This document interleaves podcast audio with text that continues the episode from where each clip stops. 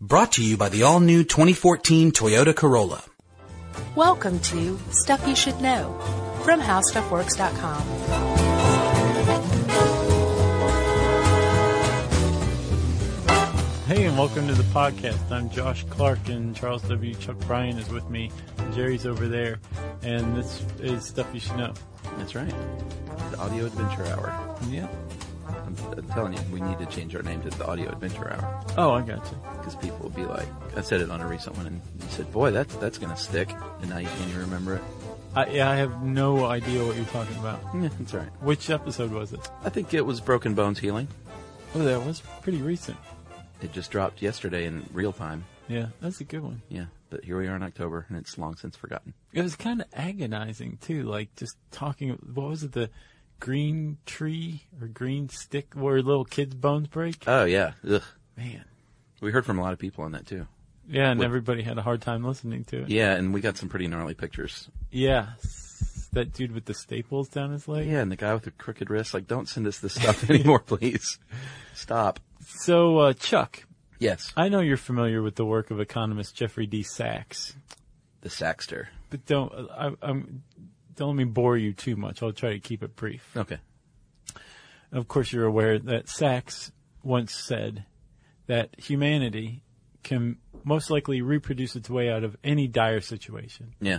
global warming, climate change, starvation, reaching carrying capacity, uh, running out of water. Yeah. All of these things, we can paradoxically get our get ourselves out of by producing more people, more people who are going to consume more of these things. Yeah. And the reason, of course, that Sachs is saying this is that the more people that are produced, the higher the chances that some of those people are geniuses. And the more geniuses you have running around the planet at any given time, the more likely those geniuses are to solve the big picture problems that we face. We need more geniuses. So apparently we're all supposed to reproduce more. Um, does he account for all the dummies? Yeah, I, I guess what he's saying Dragging is that down the when you world? put the dummies against the geniuses, Uh-huh. even the dummies can undermine the work of enough geniuses. All right. So one genius can thwart the undoing of a thousand dummies. Yeah. Nice. But it's like then you have the idiocracy problem. It's like, well, we need to make sure that smart people are are reproducing too. Oh, I thought you were going to say a movie based on one joke. I love that movie. it was a cute movie. Yeah. I thought it was good. It's all right. It wore thin for me. Um it, it didn't. Yeah. No, actually, it was okay, but it wore thin. Okay. I'm not poo pooing. Um did you like Office Space? Yeah, sure. Okay. Who didn't? I don't know. I don't I think everybody on the planet loved Office Space. Yeah, that was a big underground hit. Still is. Like, it's still part of the vernacular for people to say things like flair, and uh, there's always one guy in the office that's talking about his stapler. Right, Yeah. sure. Every office has got someone quoting Office Space. Or he's a straight shooter with upper management written all over him. Yeah, yeah, yeah. Sure. So, um, Archimedes. Yeah. Speaking of office space. Well, we were talking about geniuses, and you know, it's something to be a genius now, but when you are a genius, you're basically expected to immediately sell out to the man or the government, and your ideas are going to be used for nefarious reasons against everybody else. Yeah, that's kind of how it works a lot of times. You know, like that uh, Matt Damon soliloquy in Goodwill Hunting, where he's inter- being about them interviewed by apples? the NSA. Oh, that one, yeah. Yeah, Uh, it's probably pretty accurate. Yeah. There was a time, however, where just being a genius was, you could change humanity forever. And you can make an, an, an argument that it was easier to be a genius before because you, there was so much to be discovered. Yeah, sure. You know? I, I totally agree. But the, still, you should take your hat off to guys like Archimedes. Oh, yeah. Some of the earliest geniuses because Archimedes was, thank you, you just did, didn't you? I doff my cap. he was somebody uh, worth taking your hat off to. Let alone the, the one thing that's possibly the biggest thing that he figured out was calculating pi. Yeah. So He invented pie. throw the people who can like calculate pi to 150 places or whatever Uh-huh. just out the window. Just throw them out the, the nearest window. People who are standing next to them right now, because this guy came up with pi originally. Yeah, he calculated pie. Um, if you don't know who Archimedes is, by the way, he was a mathematician and a physicist and an engineer and inventor and all around Renaissance man, pre Renaissance. Well, let's talk about him a little bit. He was born in 287 BC in Syracuse, Go orange. which is uh, modern day Sicily. Yeah. So he, he was just an Italian. Uh, or, well, that back then Sicilian. it was a Greek city state. Yeah, but you know, like, Sicily, Sicily. Yeah. Sure. you know the old saying, Sicily is Sicily. Right. and he, he was one of the OG Sicilians, a Syracusan. Yeah, and he lived his whole life there. And um, later in his life, he would do a lot to try and protect his fair city. Right. So basically, he's walking around Syracuse. as- Aside from going and being educated in Egypt, um, which is where a lot of the early Greek thinkers went to study, Yeah.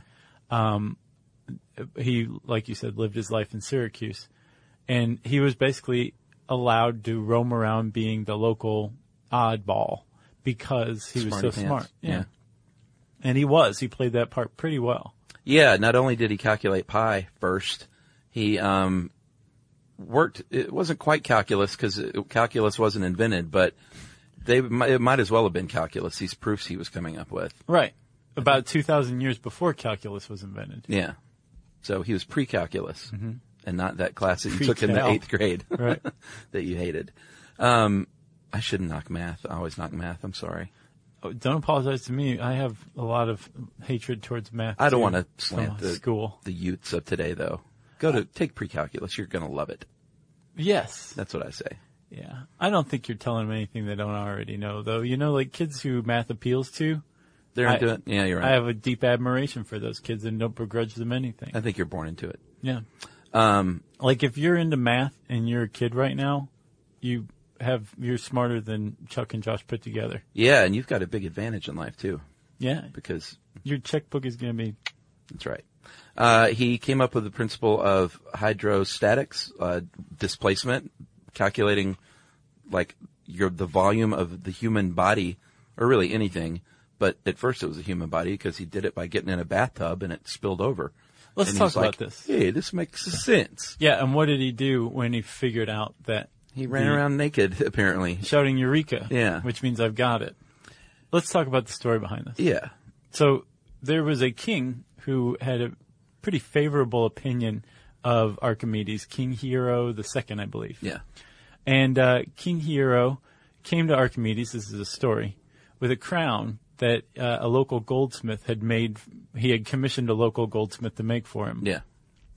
And the king said, Hey, Archimedes, I suspect I gave this local goldsmith the gold to make this crown, but I suspect that he replaced some of the gold with silver and that this isn't a pure gold crown. And I wanted a gold crown. Can you help me? You're a smart guy. Yeah, can you help me figure, Figure it that out? out. Yeah. And Archimedes was like, oh man, this is a tough one. And he thought and thought and thought and thought for Uh-huh. a long time. And it was when, like you said, he was in a bath. He was lowering himself into the bath that some water spilled over that he came up with what's called um, Archimedes' principle of hydrostatics. Yeah. Which basically says that um, the the an object, the volume of an object displaces an equal volume of water. Right? Yeah. So we have things like airships, or not water, but fluid, which can be water or air or Right. gas, liquid or gas. So we have like airships, aka zeppelins, Yeah. Ship ships, ship ships. aka ships. Yep, things that float and don't sink. We can thank Arch- Archimedes for the math that led to those. Yeah. But anyway, so he's got this crown, right? And it was when he was in the bath that he realized how he could figure out how the crown was pure, whether it was or not. Right. He weighed the crown and then got a bar of gold that he knew was pure. Right. That weighed the exact same as the crown. He had a cylinder of water or a bathtub of water. He had a, a receptacle of water Yeah. filled to the brim with water, like we said. AKA water. He drops the gold into. Is my natural aversion to understanding math showing? No. I feel like it is. No. He has this receptacle of water filled to the brim. Yeah. He takes this bar of pure gold, drops it into the receptacle, and it displaces water. Yeah. Displace, displace. Right? So now he takes the gold out, and the volume of water has been reduced. Some of it spilled out, right? Yeah. that's equal to the volume, which is produced by the density of the gold, of the gold. Yep. Okay. So now he's got the gold crown.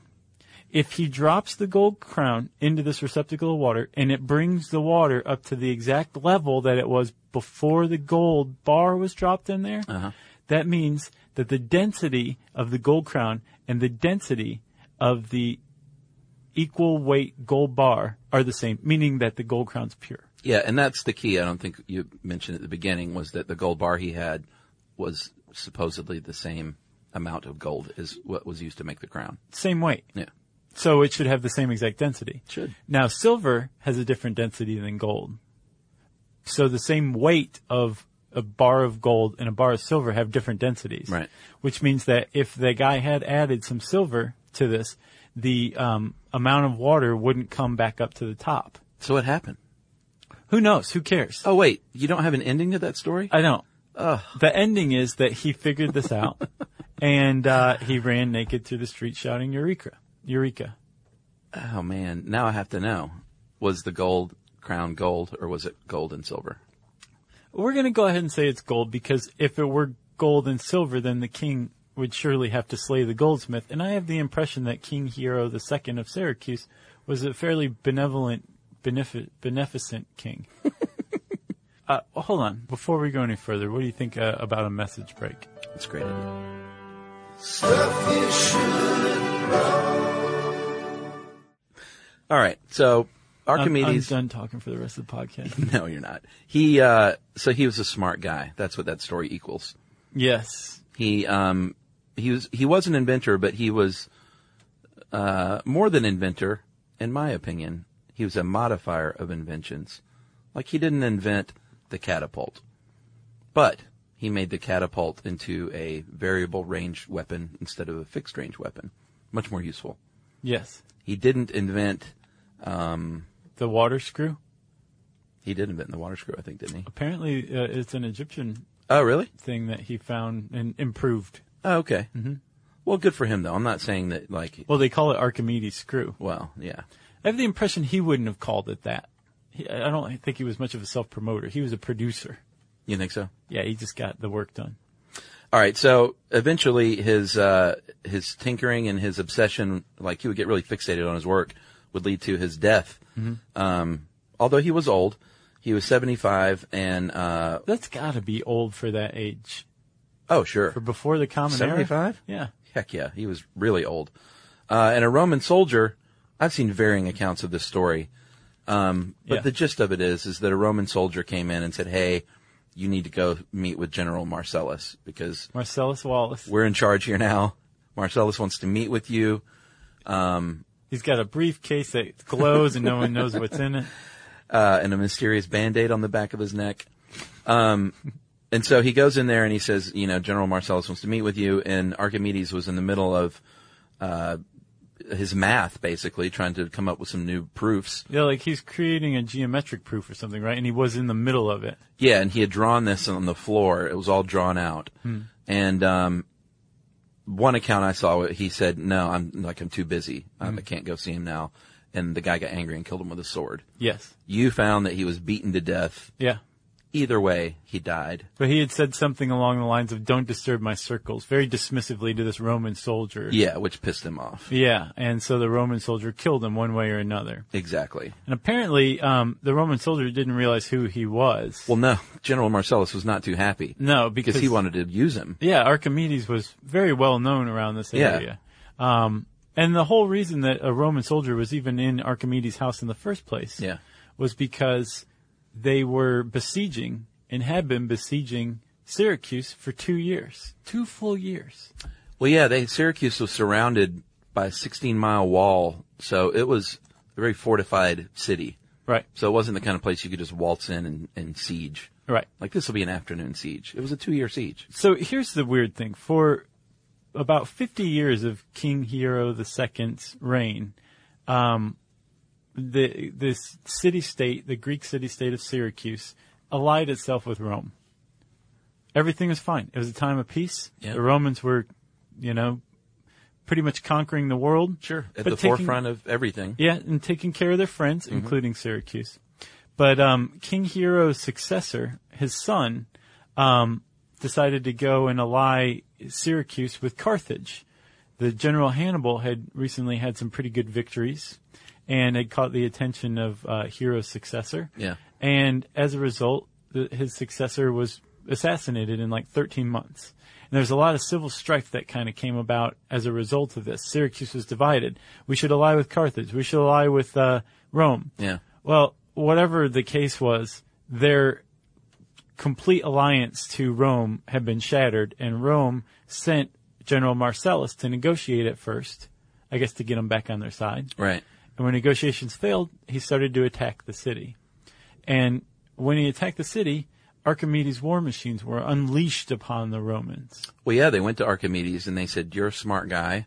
Can you figure out some it- some innovative ways to thwart these people?" Yep. And he said, "Hey, it's no problem." you know. Uh, so one of the things he came up with, and I love his warp machines because it, it's just kind of cool stuff. Yeah. It's all like back in that day, it was all very practically oriented with pulleys and levers and things. You know, it wasn't like you know nuclear fission.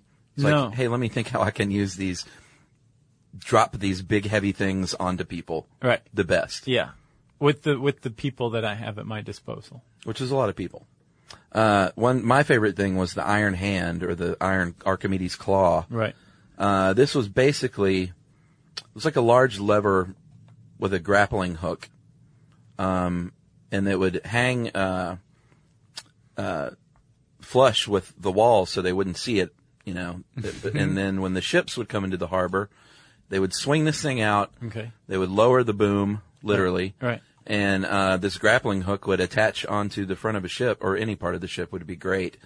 And they would have all these people and oxen and things that would immediately yank it up and basically yank these ships either in half or tip them over and capsize them or drop them in the front end out of the water and then release it and then drop it back in the water where the boat would break or capsize. Right, exactly. And the, the sailors would be shaken off. Yeah. And these are big ships. Supposedly, um, they were called quinquirines. Yeah, that was the ship of the day. Yeah. And those things weighed about 100 metric tons. And um, had like 400 dudes on these things. Yeah. They were not small. they weren't small. And there was supposedly this giant iron claw that could pick them up and shake the people off and then throw the, the ship back into the sea. It's pretty cool. And they think that it was probably balanced with a counterweight rather than, say, like pulleys, which some accounts have it as. Yeah. um, because the counterweight would be it would balance out the weight of this huge arm Yeah. and the claw, um, meaning that a s just a few people could move it up and down and side to side when they needed to because the bulk of the weight was countered. And again, he didn't invent this, but he modified existing things to make war machines, basically. And we should say it's entirely possible the Iron Hand or Iron Claw Yeah. didn't exist. Sure. Or existed in some less fantastic fashion, less um, less James West fashion. Yeah. but it's possible and probable even that it was there was something like that that was used during the siege of Syracuse. Yeah, that's against one of the, the Romans. the coolest things to me is that this stuff, this is so long ago that we don't have the great record. So there's a lot of uh, speculation uh, of how he did it. It's just like how were the pyramids built? You know, it's kind of fun to sit around and tease your brain with that stuff. Right. Or build these things, uh, like Discovery Channel did on their show Super Weapons of the Ancient World. Mm-hmm. They built an iron hand. Did it work? Heck yeah, it did. Nice. I mean, it's not, it's very basic. It's like, let me lower this big hook onto your ship and use a lot of force to pull it up and then drop it. It's like the uh, the claw that you use to like win stuff at the bowling alley out of those machines. Uh, well, an upside down version of that. Oh, is it like a hook? It's a hook. Yeah, it's a grappling hook. Okay, gotcha. But the the, the nomenclature of the day that was called a claw. I gotcha. Yeah. Okay. So let's take another little second for a message break. Okay. Stuff you should know.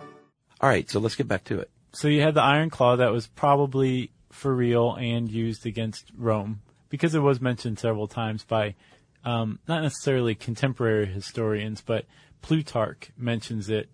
In, And he, he Plutarch did a lot of the uh, historical recording of the day right. for Archimedes. But it was about 250 years after Archimedes lived. Yeah. There was another one that was pretty cool that may not have existed, but was possible. And it's called Archimedes Death Ray. Cool name. It's a great name. Greatest name for a weapon ever, probably. Archimedes Death Ray, what about a think so. band name? Oh, I'm sure that someone has taken that one. Don't you think? yeah. There's an Archimedes death ray out there. Okay, all right, fine. Archimedes Death Ray is taken. It's got to be. But it is a cool thing. The thing is, is it's not mentioned. It's mentioned a couple of times by some historians, even a um, a uh, a couple that are fairly close, who wrote fairly close after the siege of Syracuse, Well, now what's considered fairly close? a couple hundred years. Okay, so Galen does not fall into that category. Galen That's about 350 years after. okay, so let's say Galen mentions it, Mm-hmm. but he doesn't call anything a death ray, obviously. No. He he basically says um, that Archimedes burned ships remotely. I don't remember exactly how he says it, but he just kind of rem- he says that they the Roman ships burned from afar because of one of Archimedes' weapons Okay. and he just mentions it. Oh. Yeah. It's not until 500 AD, about 700 years after the fact, That they named it? that a guy named uh, Anthemius of Tralles, Uh-huh. who is talking about mirrored surfaces, mentions offhandedly that Archimedes probably used a mirrored parabola Right. to burn these ships. So it was known that Archimedes used something to burn ships remotely. Mm-hmm. Um, and then it's not until 500 AD that Anthemius says, this is probably what it was. And the idea of the Archimedes death ray really kind of took shape from there. Yeah, and if if you've never seen one in action, because a lot of people have tried to recreate these. Mm-hmm. Uh. Some very successfully. Yeah, there's a. I sent you that video. The 19 year old kid Mm-hmm. uh, in 2011 named Eric uh, Jacquemain from Indiana. Mm-hmm. He built one out of a satellite dish and little disco ball mirrors, Yeah, the little squares. and uh, it worked. Like Man, it, he could melt stuff and melt aluminum and yeah. catch things on fire, and he's pretty ingenious. Somehow melted a rock or singed a rock somehow. Yeah, and it, he he said it committed suicide. He thinks it burned itself in a barn, Wow. like the sun hit it wrong and it caught the barn on fire. But uh, apparently he's making a new one. I don't know how he's coming along on that. Yeah, but it's a pretty interesting little video to watch. Yeah, but the idea is that you're using you're harnessing the energy of the sun, just sort of like you would with a magnifying glass, to create a very small focal point of extreme heat Right. to catch a boat on fire. Right, and this is, but this is from reflection. You're using mirrors. The the Yeah. more mirrored and polished the surfaces, the more um, genuinely it reflects the original beam of light back. And if you can take them and put them in a concave uh, parabola, Yeah, you can focus them all into a point, like you said. And when you focus Yeah. them onto that point, you have however many little mirrors reflections yeah. focus into a beam that you can use to set something remotely on fire. Now, did they have magnifying glasses at the time? They had mirrored surfaces. No, not mirrored. But did they have magnifying glasses? N- no, They didn't. no, they would have used mirrors. No, no, no. I'm not saying that. I'm asking if they had magnifying glasses at the time. I don't believe so. Okay. I, it's possible. Cause my, I was wondering if it's so much better than mirrors, why wouldn't they have used magnifying glasses? And my only thing I come up with is maybe they didn't have them at the time. I don't know. I don't know how old magnifying glasses are. It seems like that's something that would be pretty old. Yeah. Y- you know? I don't know. I'll look it up. Did they have they they had glass back then, right? Surely. Well, if they had mirrors, Oh yeah.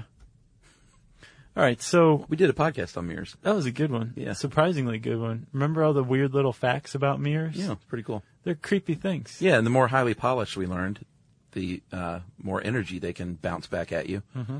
So that's what Archimedes used. Yeah, if you're using Supposedly. sunlight, sunlight has with it heat energy, so you're bouncing heat energy back.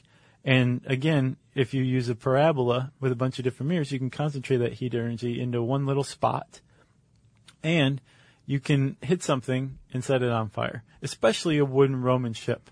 Yeah, and legend has it that he burned a lot of them uh, there in the Mediterranean Sea.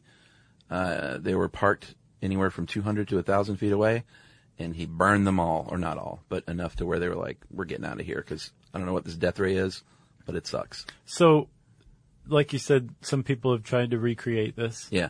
um, in addition to Eric Jacquemain, um, of Indiana.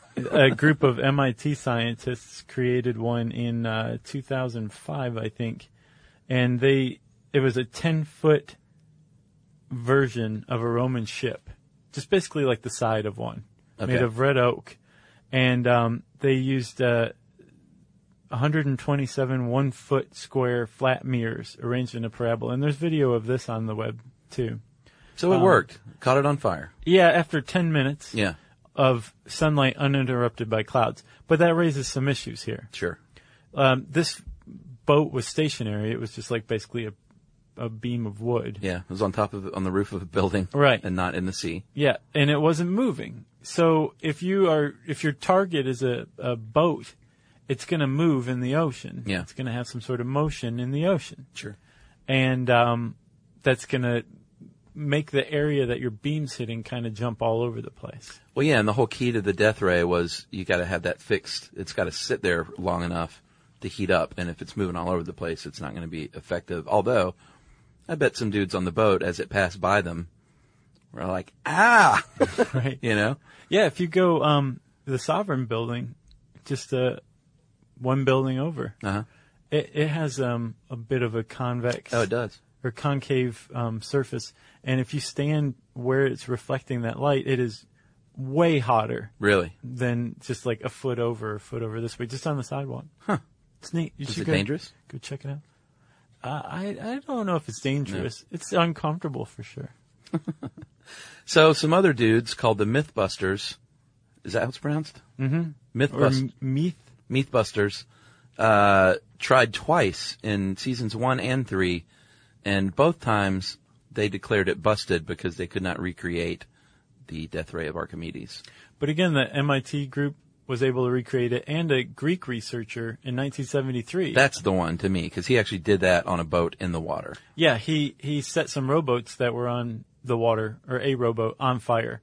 But the way he got around the motion in the ocean was he used like 50 soldiers. Yeah, he had live mirrors. To, yeah, that could just adjust their position slightly to, Yeah. to make up for the, the ocean's motion. That's a pretty good idea. You got how many guys? 50? 50 dudes with uh, five foot by three foot mirrors. And I mean, that's about the simplest way to recreate this. You don't have to build something. You just got to have a lot of mirrors and a lot of people Yeah, and some time right. and a son. And a, a Sicilian army that's not doing a whole lot right then. I guess they weren't. So it is very possible for Archimedes' death ray to have existed, or for it to have worked. Whether it existed or not is highly unlikely. Here's some reasons. You Yeah. Ready? It was never used again. That's my biggest like sticking point is if it was a death ray and it worked so well, why didn't they ever use it again? Uh, another point. A lot of historians wrote about the siege of Syracuse. Yeah. They mentioned the Iron Claw. Different historians. Nobody mentions the death ray Yeah. until 700 years after.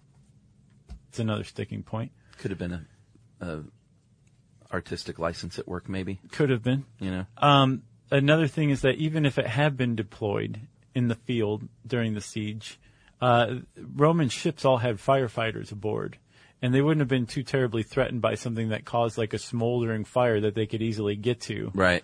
and put out. All you had to do was splash some water on that area, and it would just completely undo any of the the, the heat Yeah. that you've generated in that spot.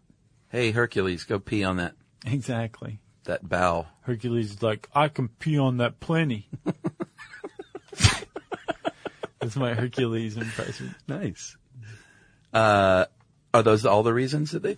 Oh, there's a whole list of them.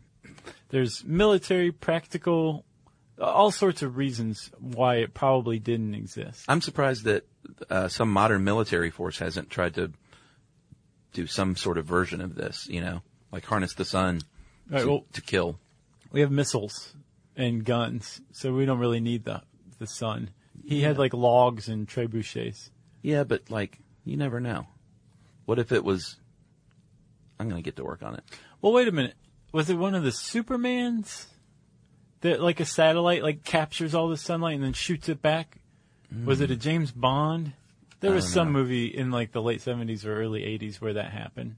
Maybe Goldfinger, Oh, not Goldfinger. no, that was just the laser. View to a Kill. You think? maybe. All right. A View to a Kill. Boy, that one is a stinker. It's m- the best one. That We've was the had one this with conversation Tanya before. Roberts with and um, Christopher Walken, Gra- yeah, Walken, Grace. Uh, Grace Slick, no, Grace Jones. Yes. Yeah. Have you ever heard her cover of uh, Joy Division's "She Lost Control"? No, is it good? It's like a like kind of like a reggae dub version of it. It's really good. Yeah, she. What happened to her? Uh, I, I don't know.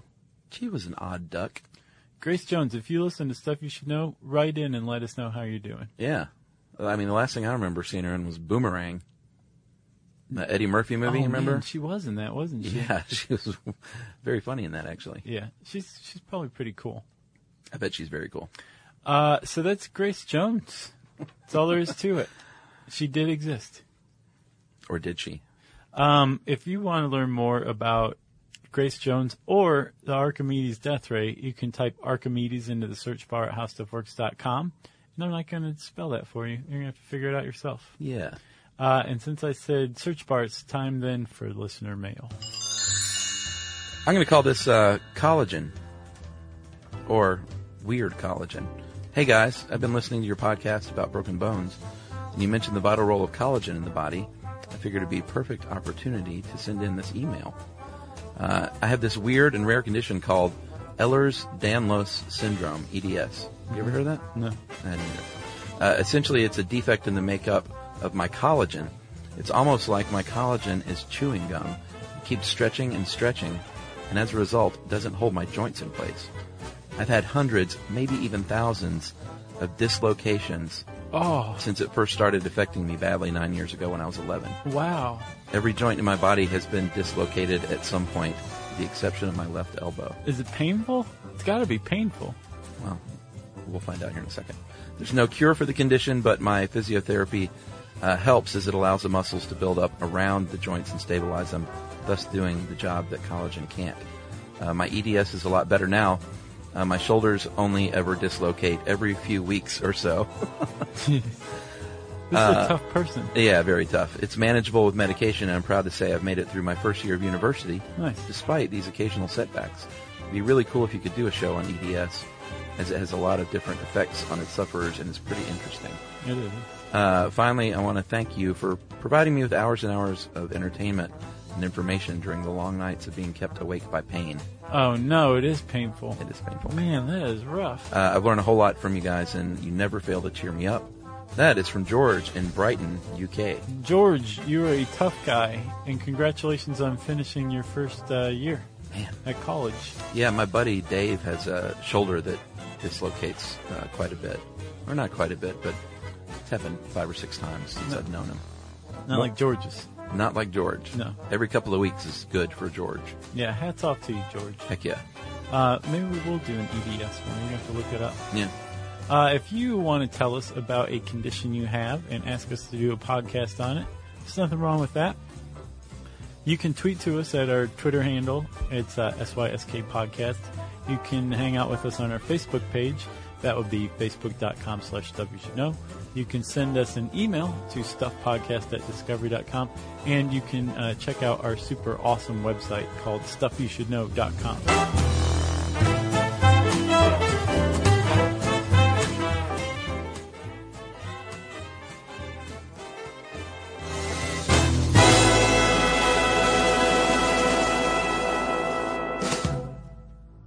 Brought to you by the all new 2014 Toyota Corolla.